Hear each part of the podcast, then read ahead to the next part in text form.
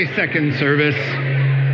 Second Peter, we look forward to it because we enjoyed First Peter. It's now um, one year later after he's written First Peter. One year later, he writes to the same people living in the same region. Now, only one year later, two years before his martyrdom.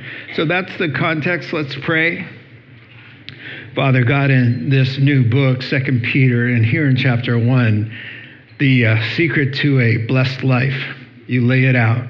Seven character qualities that will keep us from being ineffective and unproductive and prevent us from stumbling in this life and, and afford to us a rich welcome on that day when we come face to face with you. So, Lord, that's what we want. We want to hear, well done, good and faithful servant. And So, Help us, Lord, to have ears that can hear what your Spirit is saying to us this morning. In Christ's name we pray.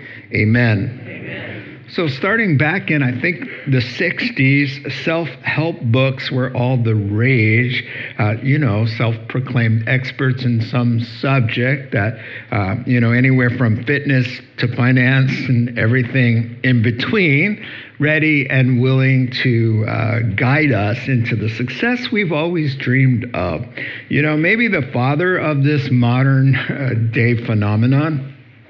Dale Carnegie, uh, How to Win Friends and Influence People, was that first book that kind of started a never ending flow of self help books, uh, like, you know, The Seven Habits of Highly Successful uh, People or The Road Less Traveled by M. Scott Peck. And I was surprised to see even that Arnold Schwarzenegger has a book out now. His last book is Be Useful Seven Tools for Life. Oh my goodness, you know? Wow. So, lots of smart insights given us through these kinds of books, uh, no doubt. You know, they, they tell us, you know, you need to drink more water, which always seems to be the answer to the world's problems, is that to, to, to hydrate, you know, or they'll, they'll say, don't spend more than you make. Well, yeah, thanks for telling me that. And then, you know, a good one count to three Mississippi before you send that email if you're still angry, right? So never, never send uh, an email when you're upset. You know, you kind of live to regret that. And all of these kinds of things appear uh, in books that we read on the subject. But at the end of the day, human willpower and flesh generated uh, ingenuity only goes so far. We are going to be disappointed and things that matter most, like concerning our soul, spiritual things. But there's good news because God's got a bestseller out there, doesn't He? And uh, it's not a self help book but it is a book to tell us who cannot help ourselves how to find that help that we so desperately need. And so the short answer, of course, is knowing the Lord, because when you have the Lord, you have everything you could possibly need since we were designed for Him. And our, our, our lives can never be everything they should be, everything they ought to be, everything that we want them to be uh, without the one who made us. And so, yeah, the seven tools of life aren't much help without the author of life, as Christ is called in Acts chapter 3. So, speaking of successful life, as God defines success, uh, he does have advice. And uh, once we come to know him, of course, we're saved through faith it's a free gift of eternal life through knowing Christ. Uh, there is something that we can do on our part to make our lives effective, quote, productive, and fail proof. That's what he says. When we do those things, we'll guarantee, we are guaranteed spiritual success. And so that when we finish the race that is set before us and we see him face to face, we will receive a distinguished welcome well done, good and faithful servant. That's what we want to hear. So, all of this and more found here now in the opening words of the New Testament book, 2 Peter, starting chapter 1 and verse 1, 1 through 11. Simon Peter, a servant and apostle of Jesus Christ, to those who through the righteousness of God, our God and Savior, Jesus Christ, have received a faith as precious as ours. Grace and peace be yours in abundance to the knowledge of God and of Jesus our Lord. His divine power has given us everything we need for life and godliness through our knowledge of Him who has called us by His own glory and goodness, not because of anything in us, but He has called us because of His own glorious mercy. Verse 4 Through these promises He has given us uh, his very great and precious promises, uh, so that through them you may participate in the divine nature and escape the corruption in the world caused by evil uh, desires.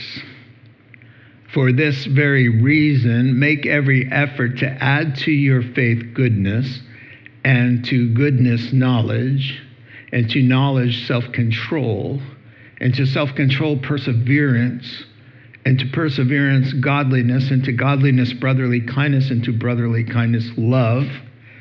For if you possess these qualities in increasing measure, they will keep you from being ineffective and unproductive in your knowledge of our Lord Jesus Christ. But if anyone doesn't have them, he's nearsighted and blind, spiritually speaking, has forgotten that he has been cleansed from his past sins.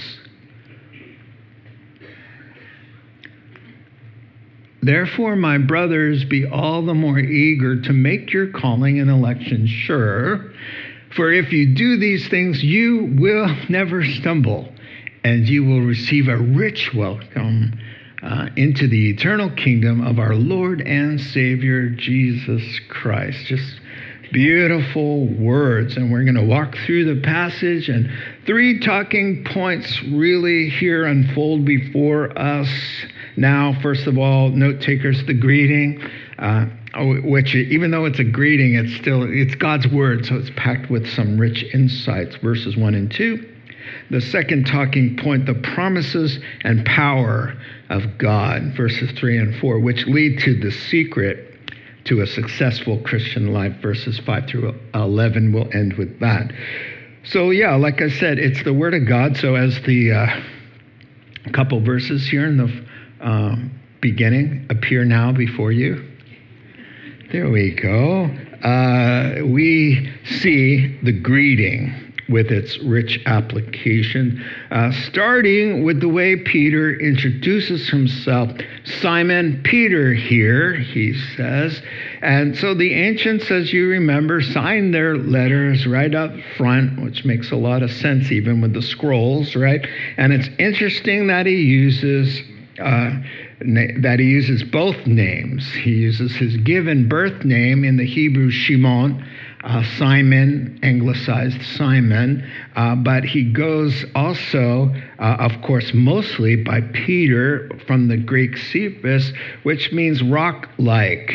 So it's uh, uh, speaking of moral fortitude and strength of character, rock like thinking and behavior, something Peter uh, wasn't something Simon wasn't, that he would become Peter, uh, something the Lord would make of him. And so the Lord gave him that nickname there, the rock or Peter. And so interestingly, he doesn't just introduce himself as Peter. He, he could have just said, hey, it's the Apostle Peter here. But no, he says Simon Peter. And Commentators are quick to point out that Simon is, a, is really associated with his BC days before Christ, uh, when he was anything but a rock. He was impulsive and unsteady.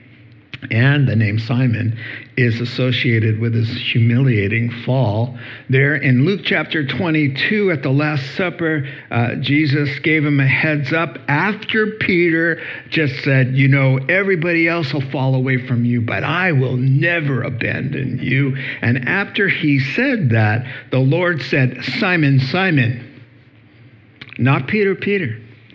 Simon, Simon, this very night Satan wants to have you and sift you like wheat and unravel you. And comes to pass a few hours later, uh, following Jesus' arrest, there in the courtyard, warming his hands by the fire, a little, um, you know, a teenage girl, servant girl, uh, questioned him and said, Hey, you're one of those Christ followers, aren't you?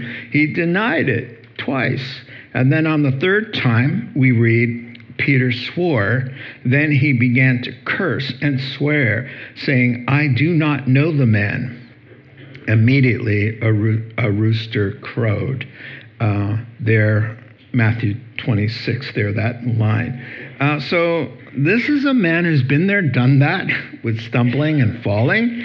And so he, he's saying to them, here's how to avoid falling like I did. If you do these things, you will never fall. You will never stumble like that. Uh, so he leads with the name that kind of brings some humility Simon Peter, saying, Listen, I'm a work in progress, and aren't we all? There's still some Simon left in me, in all of us. And uh, understand that and take appropriate action. It'll be very helpful in your Christian maturity. Uh, one writer said this it's a wise safeguard against human pride and the destruction that comes with that to keep closely in mind who we are and what we're capable of without the good grace of God.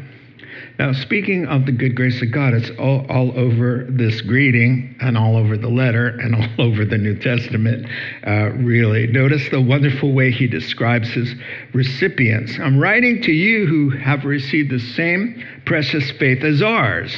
Uh, see, uh, Charles uh, Spurgeon put it this way about the preciousness of the, our faith. He said, Yes, indeed, precious our faith. It deals with the precious love of God and his precious promises that bring us precious assurance. Jesus' precious blood, a precious rescue from condemnation, made possible by the precious person and work of our great God and Savior, Jesus Christ. And so, and, and you, did you catch that? He says, You guys have the same precious faith that we apostles have. Because sometimes I think we think, oh, well, they have this amazing faith.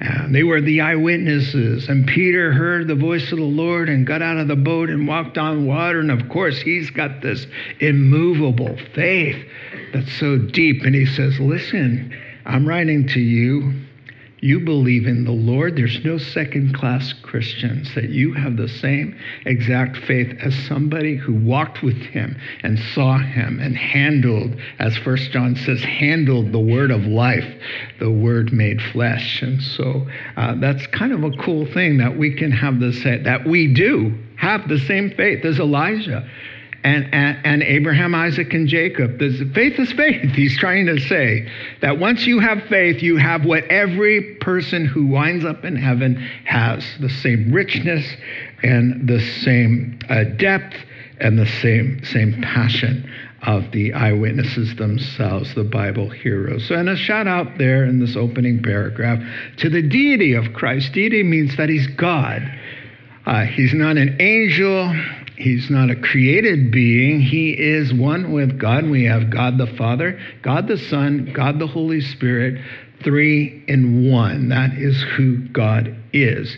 And uh, Kenneth Wuest, uh, one of the most renowned experts in biblical uh, Greek, is, says this The Greek text here demands that we understand Jesus as the God who saves. He is the God man who came to save. So you see that he, he's mentioned uh, the righteousness of our God and Savior, Jesus Christ. But uh, people like the Jehovah's Witnesses split that. They split that up and say they're two different beings talked about, but they're not because Jesus claimed to be God. He said uh, that he and the Father were one. And uh, when Philip said on the night Jesus was betrayed at the Last Supper, Show us a glimpse of God, and that will be enough for us. And he said, What? Have I been with you so long, still you don't recognize me? Whoever seen me has seen God, Philip. John chapter 14, verse 9, look it up. Because Jesus was not afraid or shy to admit that he was equal to God in every way. And so, yeah, there you have a shout out to his deity, which is uh, really unbelievable in itself that uh, we have such a great Savior as he. And the knowledge that it says through the knowledge of Jesus there, just so you know, it's through the knowledge of the second person of the Godhead that grace and peace are made possible, let alone salvation, of course. And the word for knowledge there is not intellectual facts so much as experiential knowledge of, of knowing Christ as you would know a person. It's, it, it's the byproduct of a personal relationship, a personal, intimate friendship of knowing. That's the knowledge here, not just uh, the facts up here. Uh, last night, I did something uh, at the kitchen table. I rearranged something in a certain random way with no rhyme or reason. I didn't know I was going to do it. I just did something. And Barb goes, I knew you were going to do that. And I'm like, How could you know if I didn't know? And she goes, 38 years, Mr. Reinman. You know, so. First of all, we don't really know it's 38 years because we don't know how long we've been married. I mean, we just always, we do, we should, but we always say the wrong number. And so it's somewhere around 38, right? Right. But, but the point is, is that, the point is, is that she knew something about me because she knows me right? And that is the understanding of how grace and salvation works is that there will be quite a few, sadly, people who will perish full of knowledge. Full of knowledge with a PhD in religious studies. They know all about the Gospels, all about the Bible, but they didn't know Him. And in Matthew chapter 7, he says, On that day, when they stand before me, I will say, Depart from me, I didn't know you. You didn't know me. We didn't connect in that way. So you got to make sure that you know you don't just know stuff. You're not just being a churchgoer, but that, that something's happened to you. You've encountered a person and you know him and he knows you. That's what's going on here. And then an opening prayer for grace and peace to flood their lives. Grace is like God's unmerited favor, God's smile on you, uh, you know. And if you have the smile of God on your life, you're going to have peace. That overall, overall sense that it is well with your soul. And if you've got a loving friendship with God, and and all his promises are for you, what do you got to worry about? I got a friend who recently uh, heard some really bad news from a doctor. He went in, he was feeling fatigued, and something wasn't right, and and uh, turns out uh, he has late stage cancer. He's in his 40s, and uh, he was telling me the story the other day of when he got diagnosed, and that his super chill reaction to the news caught the doctor off guard. And so the doctor, he's telling me, the doctor kept repeating himself awkwardly, like, uh, uh, "Do you understand what I'm saying? Let me tell you again in another way, you know." And and my friend said, "I heard you the first time. I'm at perfect peace with death and dying. Should that be God's plan for my life? Um, why? Because he knows about God? Because he read some book about God? No, because he has personally sensed." That warm feeling, that presence. He has personally heard that still small voice of the Spirit of Christ who's within. He's witnessed his own powerful transformation. And so, uh, because he knows the Lord who conquered death and rose again and promised eternal life to those who trust him, then he has um, peace. and he has power. It doesn't mean that we don't deal with human emotions, of course. It just means God's grace and peace and power supersedes everything else. And speaking of power, it's time to dig into the now the body of the letter, uh, verses 3 and 4, with his divine power giving us everything that we need uh, for life and godliness through the knowing of Him, through our relationship with Jesus, who's called us by His own glory and goodness. And He talks about now the promises of God that are fulfilled in uh, participating in the divine nature, the same power that raised Christ from the dead uh, dwells in us, as Romans tells us. And so, yeah, so to these first century believers who are bullied and marginalized and oppressed uh, by their persecutors, which is really still going on, they're under Emperor Nero. Uh, they're feeling without power and without recourse in a hostile world. And Peter is going to just open the letter and say, uh, You have more going for you than you may realize. God shares his power, his divine power, with his children. Here's my go to Guy Spurgeon again, uh, div- uh, quoting Divine power, he says. He says, What a spectacular thought, and thoughts that are hidden in these words. He says, it was that power which dug the foundations of the earth and the sea. Divine power is what guides the paths of the stars of heaven. Divine power it is what upholds the structure of the universe, and it's divine power that will one day shake the very foundations of all things and bring it all back to its original form of nothingness. That divine power dwells in me and in you, and it's the most underutilized uh, power that ever was. And I believe that the devil's main strategy is to keep you from realizing the power that is in your heart and at your beck and call, as it were, according to God's will. So we got to be careful here because the false teachers have had a field day with this paragraph in front of you, an entire denomination. This is their go to paragraph uh, because uh, here, the truth that God shares his divine power uh, and nature with us is not so that we could become divine little gods using that power in self serving ways, which the Word of Faith denomination teaches. That because of this verse that we are little gods and we run around we speak things into existence and you're not happy with your finances well then speak over your finances. And if somebody's hurting with a sickness you just don't ask god what god wants and you never say, uh, nevertheless, thy will be done. Oh, no, no, no. That's a lack of faith. You just come out and you command, as the little God that you are, and you speak into existence through your divine nature and the divine power that's in you. Ah, but if they just read the verses, they would see that God gives us his divine nature and his divine power to make us more like him.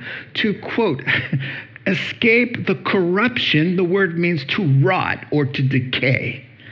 The moral filth and moral rot to escape uh, in the world, all of this uh, sinfulness caused by evil desires. The purpose is to not make us happy as much as it is to make us holy. Holy meaning morally pure like God.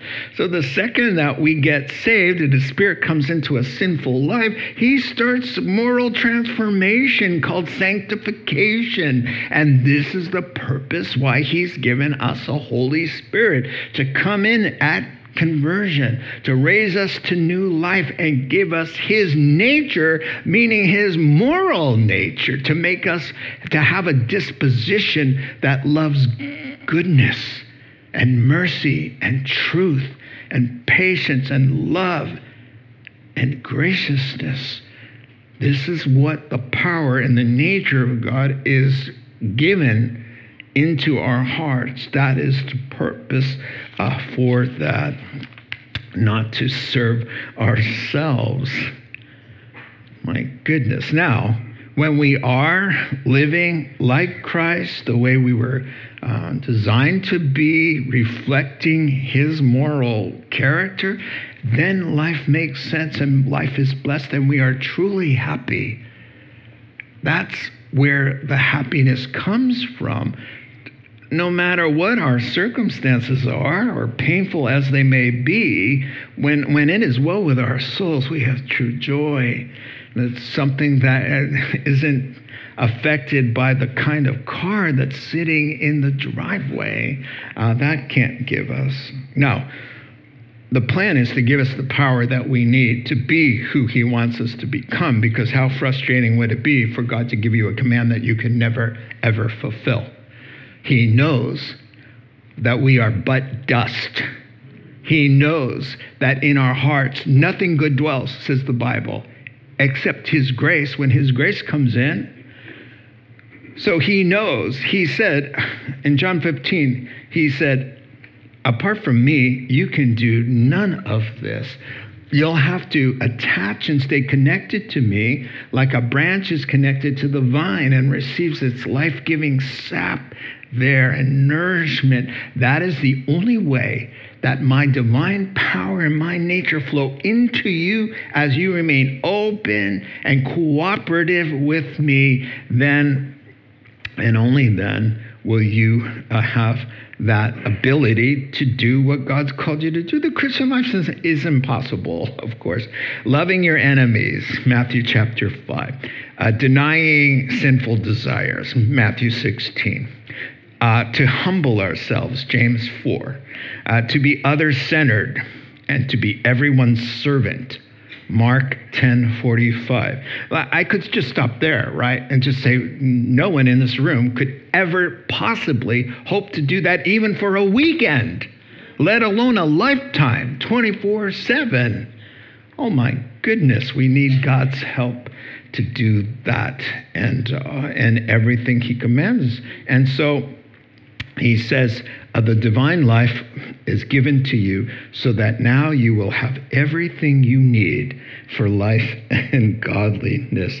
Uh, that's amazing. And he says, Look, it, it comes to us as a result of great and precious promises, this power. Of course, the great promise that we're all thinking about happened at the Last Supper there in John chapter 15. He said, Don't let your hearts be troubled on this last meal together. He says, I'm going away. I'm going to prepare a place for you. Don't worry, I'll come and get you, bring you to that place.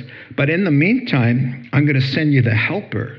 I'm going to send you a comforter, the spirit of truth to be with you and in you. Now, that Holy Spirit has the power and the nature of God Himself because guess what? The Holy Spirit is God.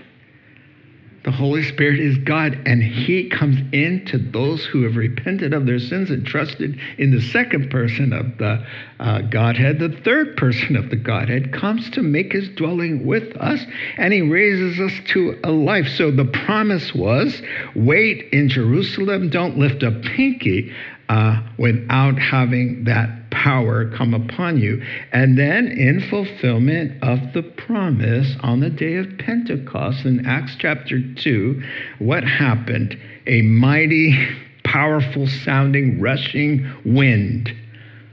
Uh, in Greek, the name is spirit.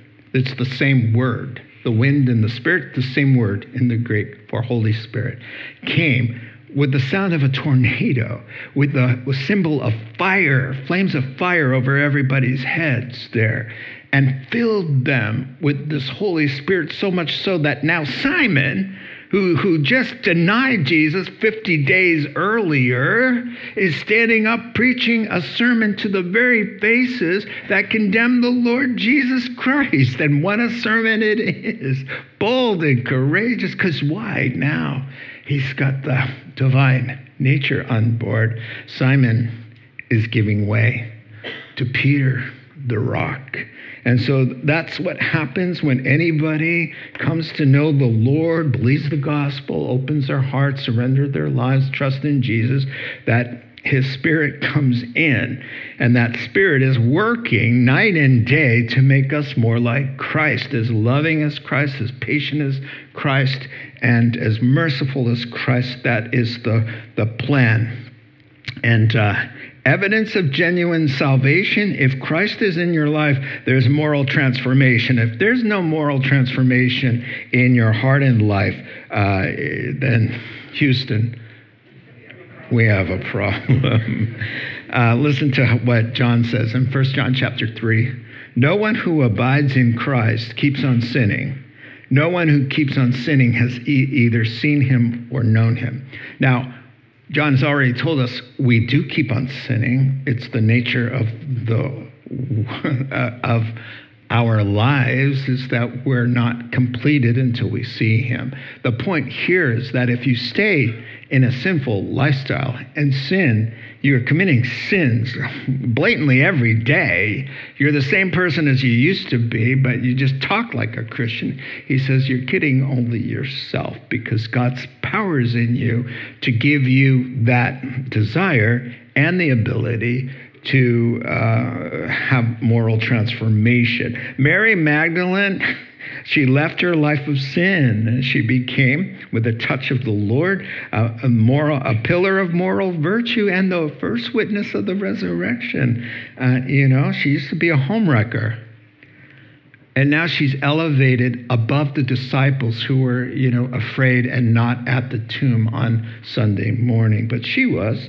Saul of Tarsus was the greatest enemy of the Christian church until the divine nature and the power came upon him, and then he became the greatest missionary uh, champion of the gospel that ever lived. Matthew was a despised tax collector, but he had an encounter with Christ, and he became the writer of the first gospel that bears his name.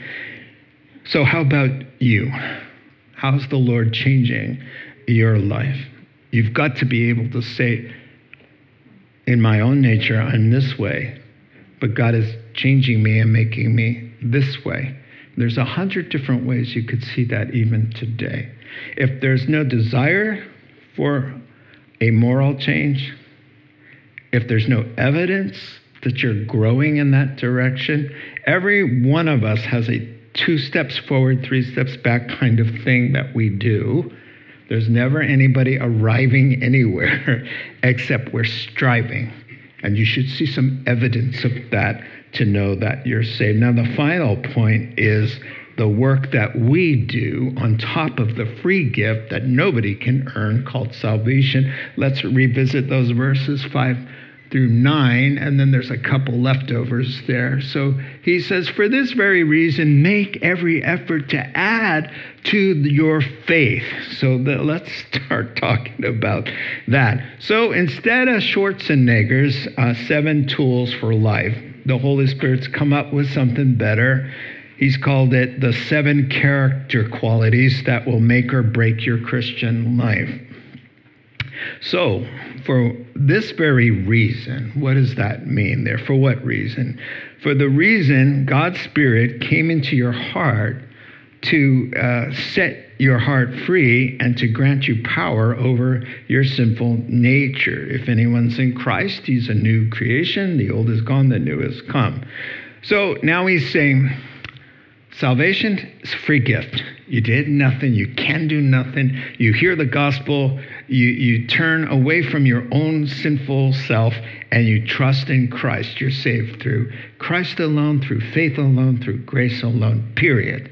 Now he says, that's your faith. That's the foundation. Christ did that. Done. You're saved forever. You're going to heaven. And it had nothing to do with you, period. All you did was trust. Done. Now he says, now it's your turn. And Christians really resist this kind of, even though it's right there in front of you that says, now you, now it's your turn. Make every effort. And of course, even our effort needs the help of the Holy Spirit. So we're not denying that. But there is human agency involved here now and responsibility that will either determine a blessed life in the physical and a blessed afterlife or not. And it all is up to whether you're willing to make every effort at bringing some of the character qualities that belong to God and are only found in God and can only get in there through the grace of God uh, to, to take every effort uh, that is so important. And so, yeah, it, most Christians, as I've been saying, resist this idea because it feels like we're being legalistic or we've got some sort of works based salvation going.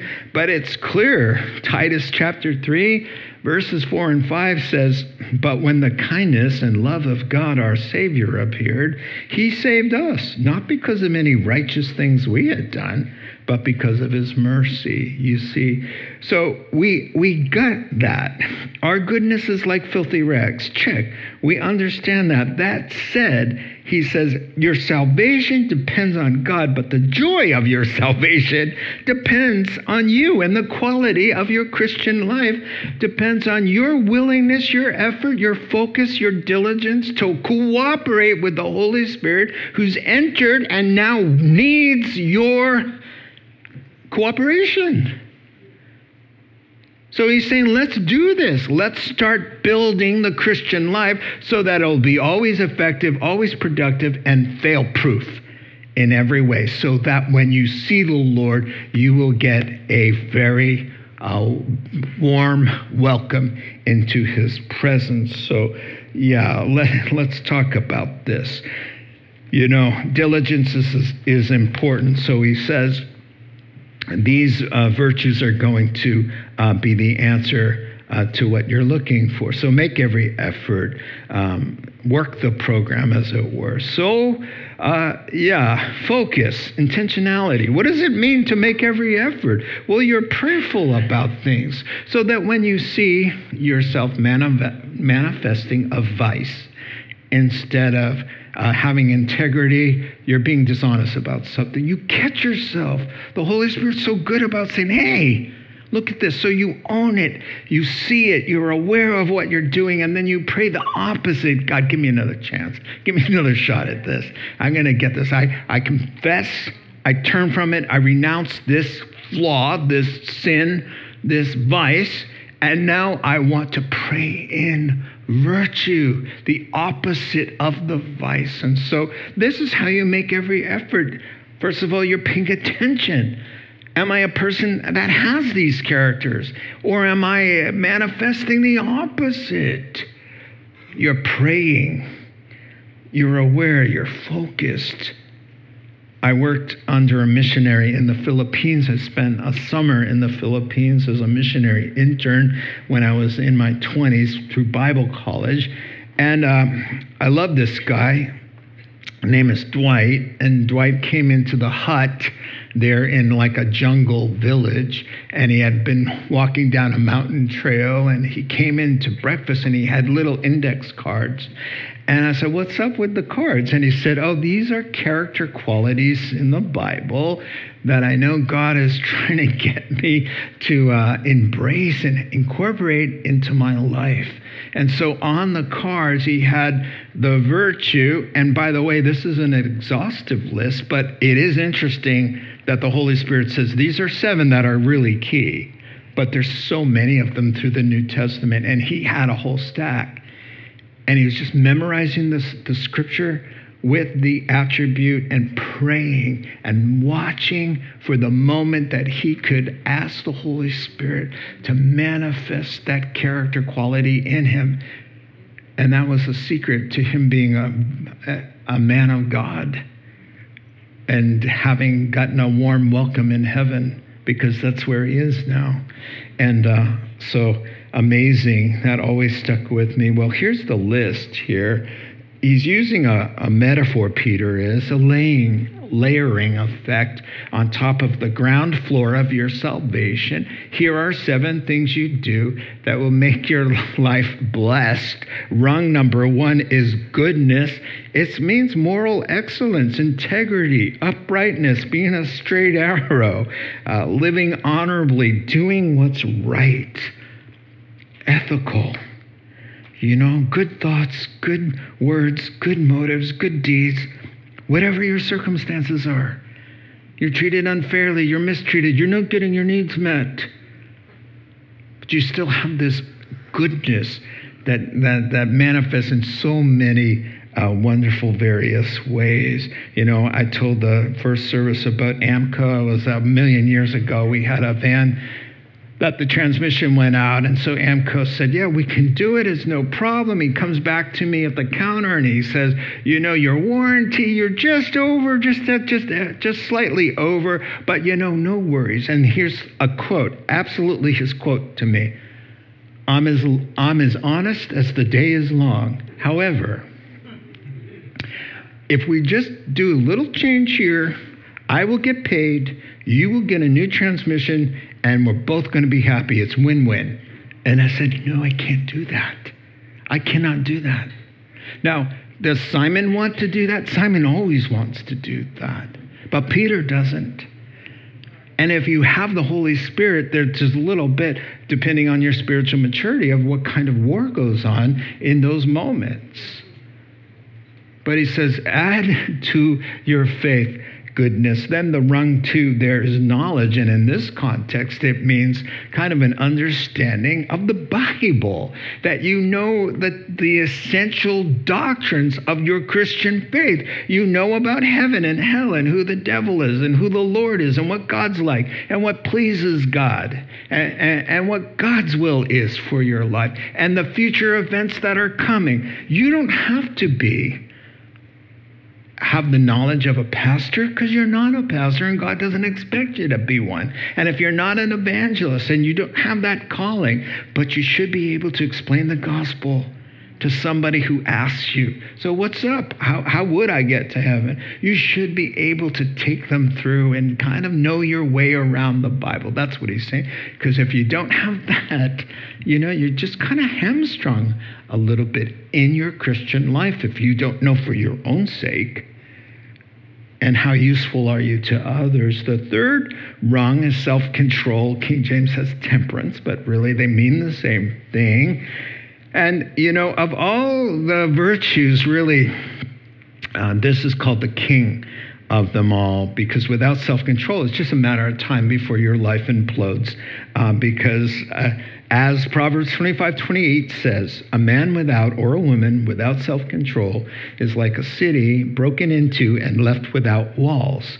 So, in other words, you have no protection. So, uh, you know, you're vulnerable to your knee jerk reactions, uh, foolish impulses, uh, angry outbursts, selfishness, greed, a lust, uh, envy, anger and all the appetites of pleasures and food and alcohol and keeping your mouth closed.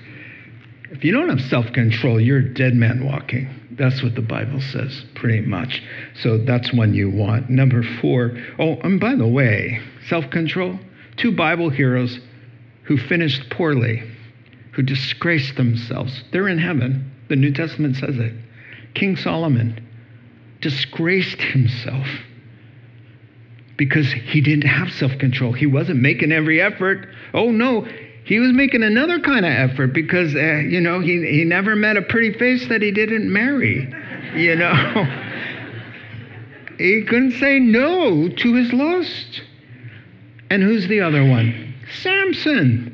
Bible hero. Up until the last chapters, you, you do kind of see him taking shortcuts along the way. But in the end, the Philistines jump on top of him, chain him, gouge out his eyes, and they use him to entertain their drunken festivals. Bring out the man of God. And he comes out blinded with no eyes, doing this, and they're all laughing and getting drunk. However, his hair started to grow again because God was with him, even though he wasn't making any effort to say no.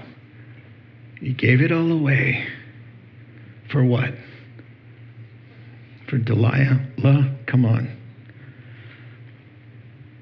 And then he died by pulling in the two pillars he was chained to and said, Lord, just give me, give me one more shot at these guys. And, and pulled in the pillars and down came the roof. And the Bible says that he killed more of the enemy in his death than throughout his long career as a warrior. So, yeah, shout out. God loves them. They're in heaven, but they crash landed on the runway of heaven. They had to be pulled out of the little Piper Cub there, hosed down by the angels, and said, Glad you're here, bro. Glad you're here. But no, that was not a way to come into the runway. And Peter Peter is 100% saying, "Do you want to crash land on the run uh, on the runway? You want to get hosed down with the fire extinguishers like that, and everybody's like, "Is he breathing?" You know, and because First Corinthians chapter three says you can be saved as though through the flames, with no reward, because you didn't take this to heart. You just thought, "I'm saved by grace," you know, I'm being a nice person, but you're not making every effort to get these character qualities up and running. Perseverance is just means the word means to to stay under the weight. That's what the word means. Under the weight.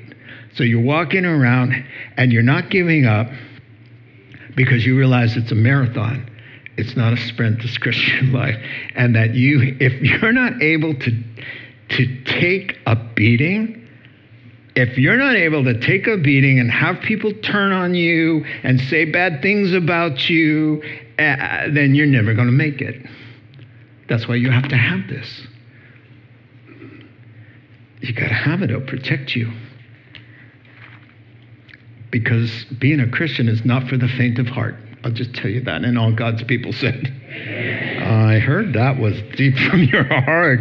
Godliness, most people think godliness means being godly, but it doesn't. It means reverence. It means the fear of God, which leads to a piety, the old King James word for this, this reverent behavior that is godliness, but it's based on having proper awe. So, by the fear of the Lord, the Proverbs say one turns away from evil because you, you, you revere God. The, the fear of the Lord is the beginning of wisdom because smart starts with the reverence for the one who holds your next breath in his hand. The beginning of wisdom is to have a healthy dose of respect for someone who just gave your heart permission to beat again. Scientists say there's this little electrical impulse that, that science cannot figure out where it comes from. It's an electrical current that tells your heart to beat, and no one knows where it comes from except us. We know. And the Holy Spirit's going, go ahead, beat again, beat again. So the beginning of wisdom is to fear the one who's giving your permission, giving his permission for your heart to beat. It just makes sense. Amen? All right. Brotherly kindness here Blood is thicker than water, so Peter's pointing out what we all know that all things being equal, there's nothing like family ties and loyalty. You treat your kid brother differently, you should, than uh, just the average stranger. There's this warmth and this grace, and there's just this thing. And he says, treat your brothers and sisters in Christ with this kind of affection, this kind of cutting them slack and loving them and lending them a hand and all of this. But kindness is the key. Kindness, if you are more kind, you will be so blessed. Fill your world with kindness, and you will be more blessed yourself and then everybody around you you will make such a difference. Kindness is so powerful and so needed and so underutilized in this world that's so hard and harsh and ugly. And then you have somebody who just will do something kind or say something kind. It can be life changing. I could live on a compliment for days, can't you? I mean, just just you get your heart touched. This this just happened to me. I was at Starbucks a few days ago, And I went to pay, and she goes, Oh, no need. The guy in front of you paid for you. And I'm like, Oh, what? When I'm trying to identify him, I'm looking as he's driving away, and it's like, Is he one of you guys?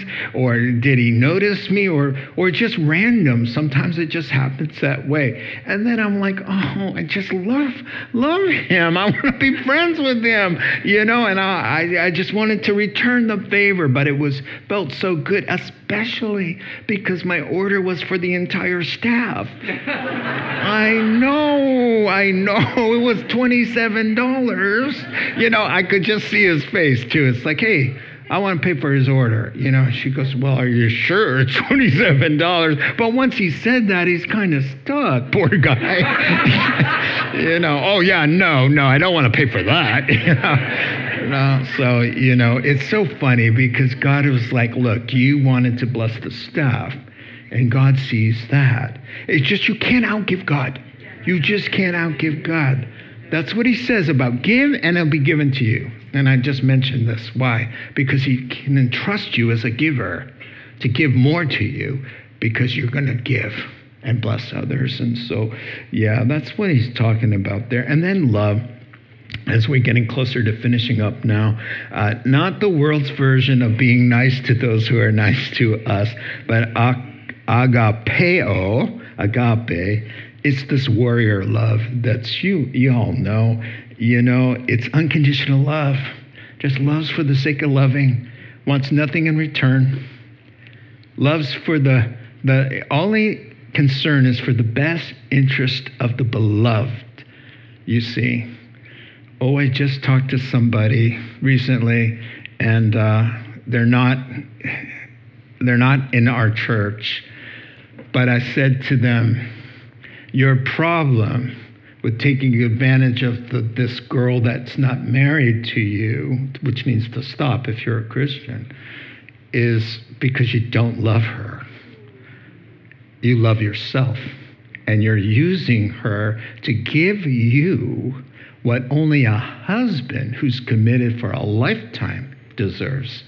But you want it not because you love her, but because you don't care about her and love yourself more than her own needs, you see. So if anyone wants to come to counseling, my, my office hours are 9 to 5. So somebody, somebody just told me I am never coming to you for counseling because it's just a little too direct, you know. It's like, actually, you're going to want it direct, right? I mean, it'll save you a lot of money out in the world. $125 an hour saved, you know. All right. So, love. Love that can love. And enemies turn the other cheek, go the extra mile when you didn't want to uh, go the first one. I've got 1 Corinthians 13. Here's love. Love's patient, it's kind, it doesn't envy, it doesn't boast, it's not proud, it's not rude, it's not self seeking. I'm not getting my needs met. Uh, it's not easily angered. It keeps no records of wrong. But two years ago, you said, oh, sorry, six or six, love does not delight in evil. In other words, yeah, it's not, we just love you. You can do whatever you want, doesn't matter. We don't love at the expense of right and wrong. We don't just stamp everything cool because that's what love is. Love just lets anybody do whatever. No, not God's love. It always protects, always trusts, always hopes, and always perseveres. Uh, that's what he wants. And he says, uh, make every effort to get God's love up and running in your life. And then we continue on. Uh, he says, now, he gives two outcomes based on whether you're working the program or neglecting it. So, if you're doing, making every effort, it's verse 8. And if you're neglecting it, it's verse 9. So he says, if these traits are in you, you are going to be uh, kept from being ineffective and unproductive. Ineffective is the word uh, barren or empty, it means to be unemployed. In other words, when you don't have character as a Christian, you're part of the problem, you're not part of the answer, and you're useless to God. A, if you don't have goodness in your life or self control or love or compassion for others or honesty and integrity, You're part of the problem. He's sending discipline your way to help grow you out of that. But unemployed, idle, and lazy is what it means. And another word, useless and worthless.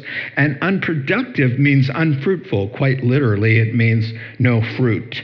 And that means you're just not producing anything of value. And so, yeah, um, if you have these uh, virtues, and then you're an example to others you're storing up treasures in heaven you're you're busy doing the father's work you're you're lightening people's loads you're you're being uh, being useful and helpful and uh, your life is counting for God. you ma- you're making a difference, you see. Then he goes on to say, but if these character qualities are not finding a home in your heart and life, uh oh, you're flying blind without the virtues. So, what does he mean by that? He's saying, without character uh, qualities like humility, reverence for God, you can't see straight.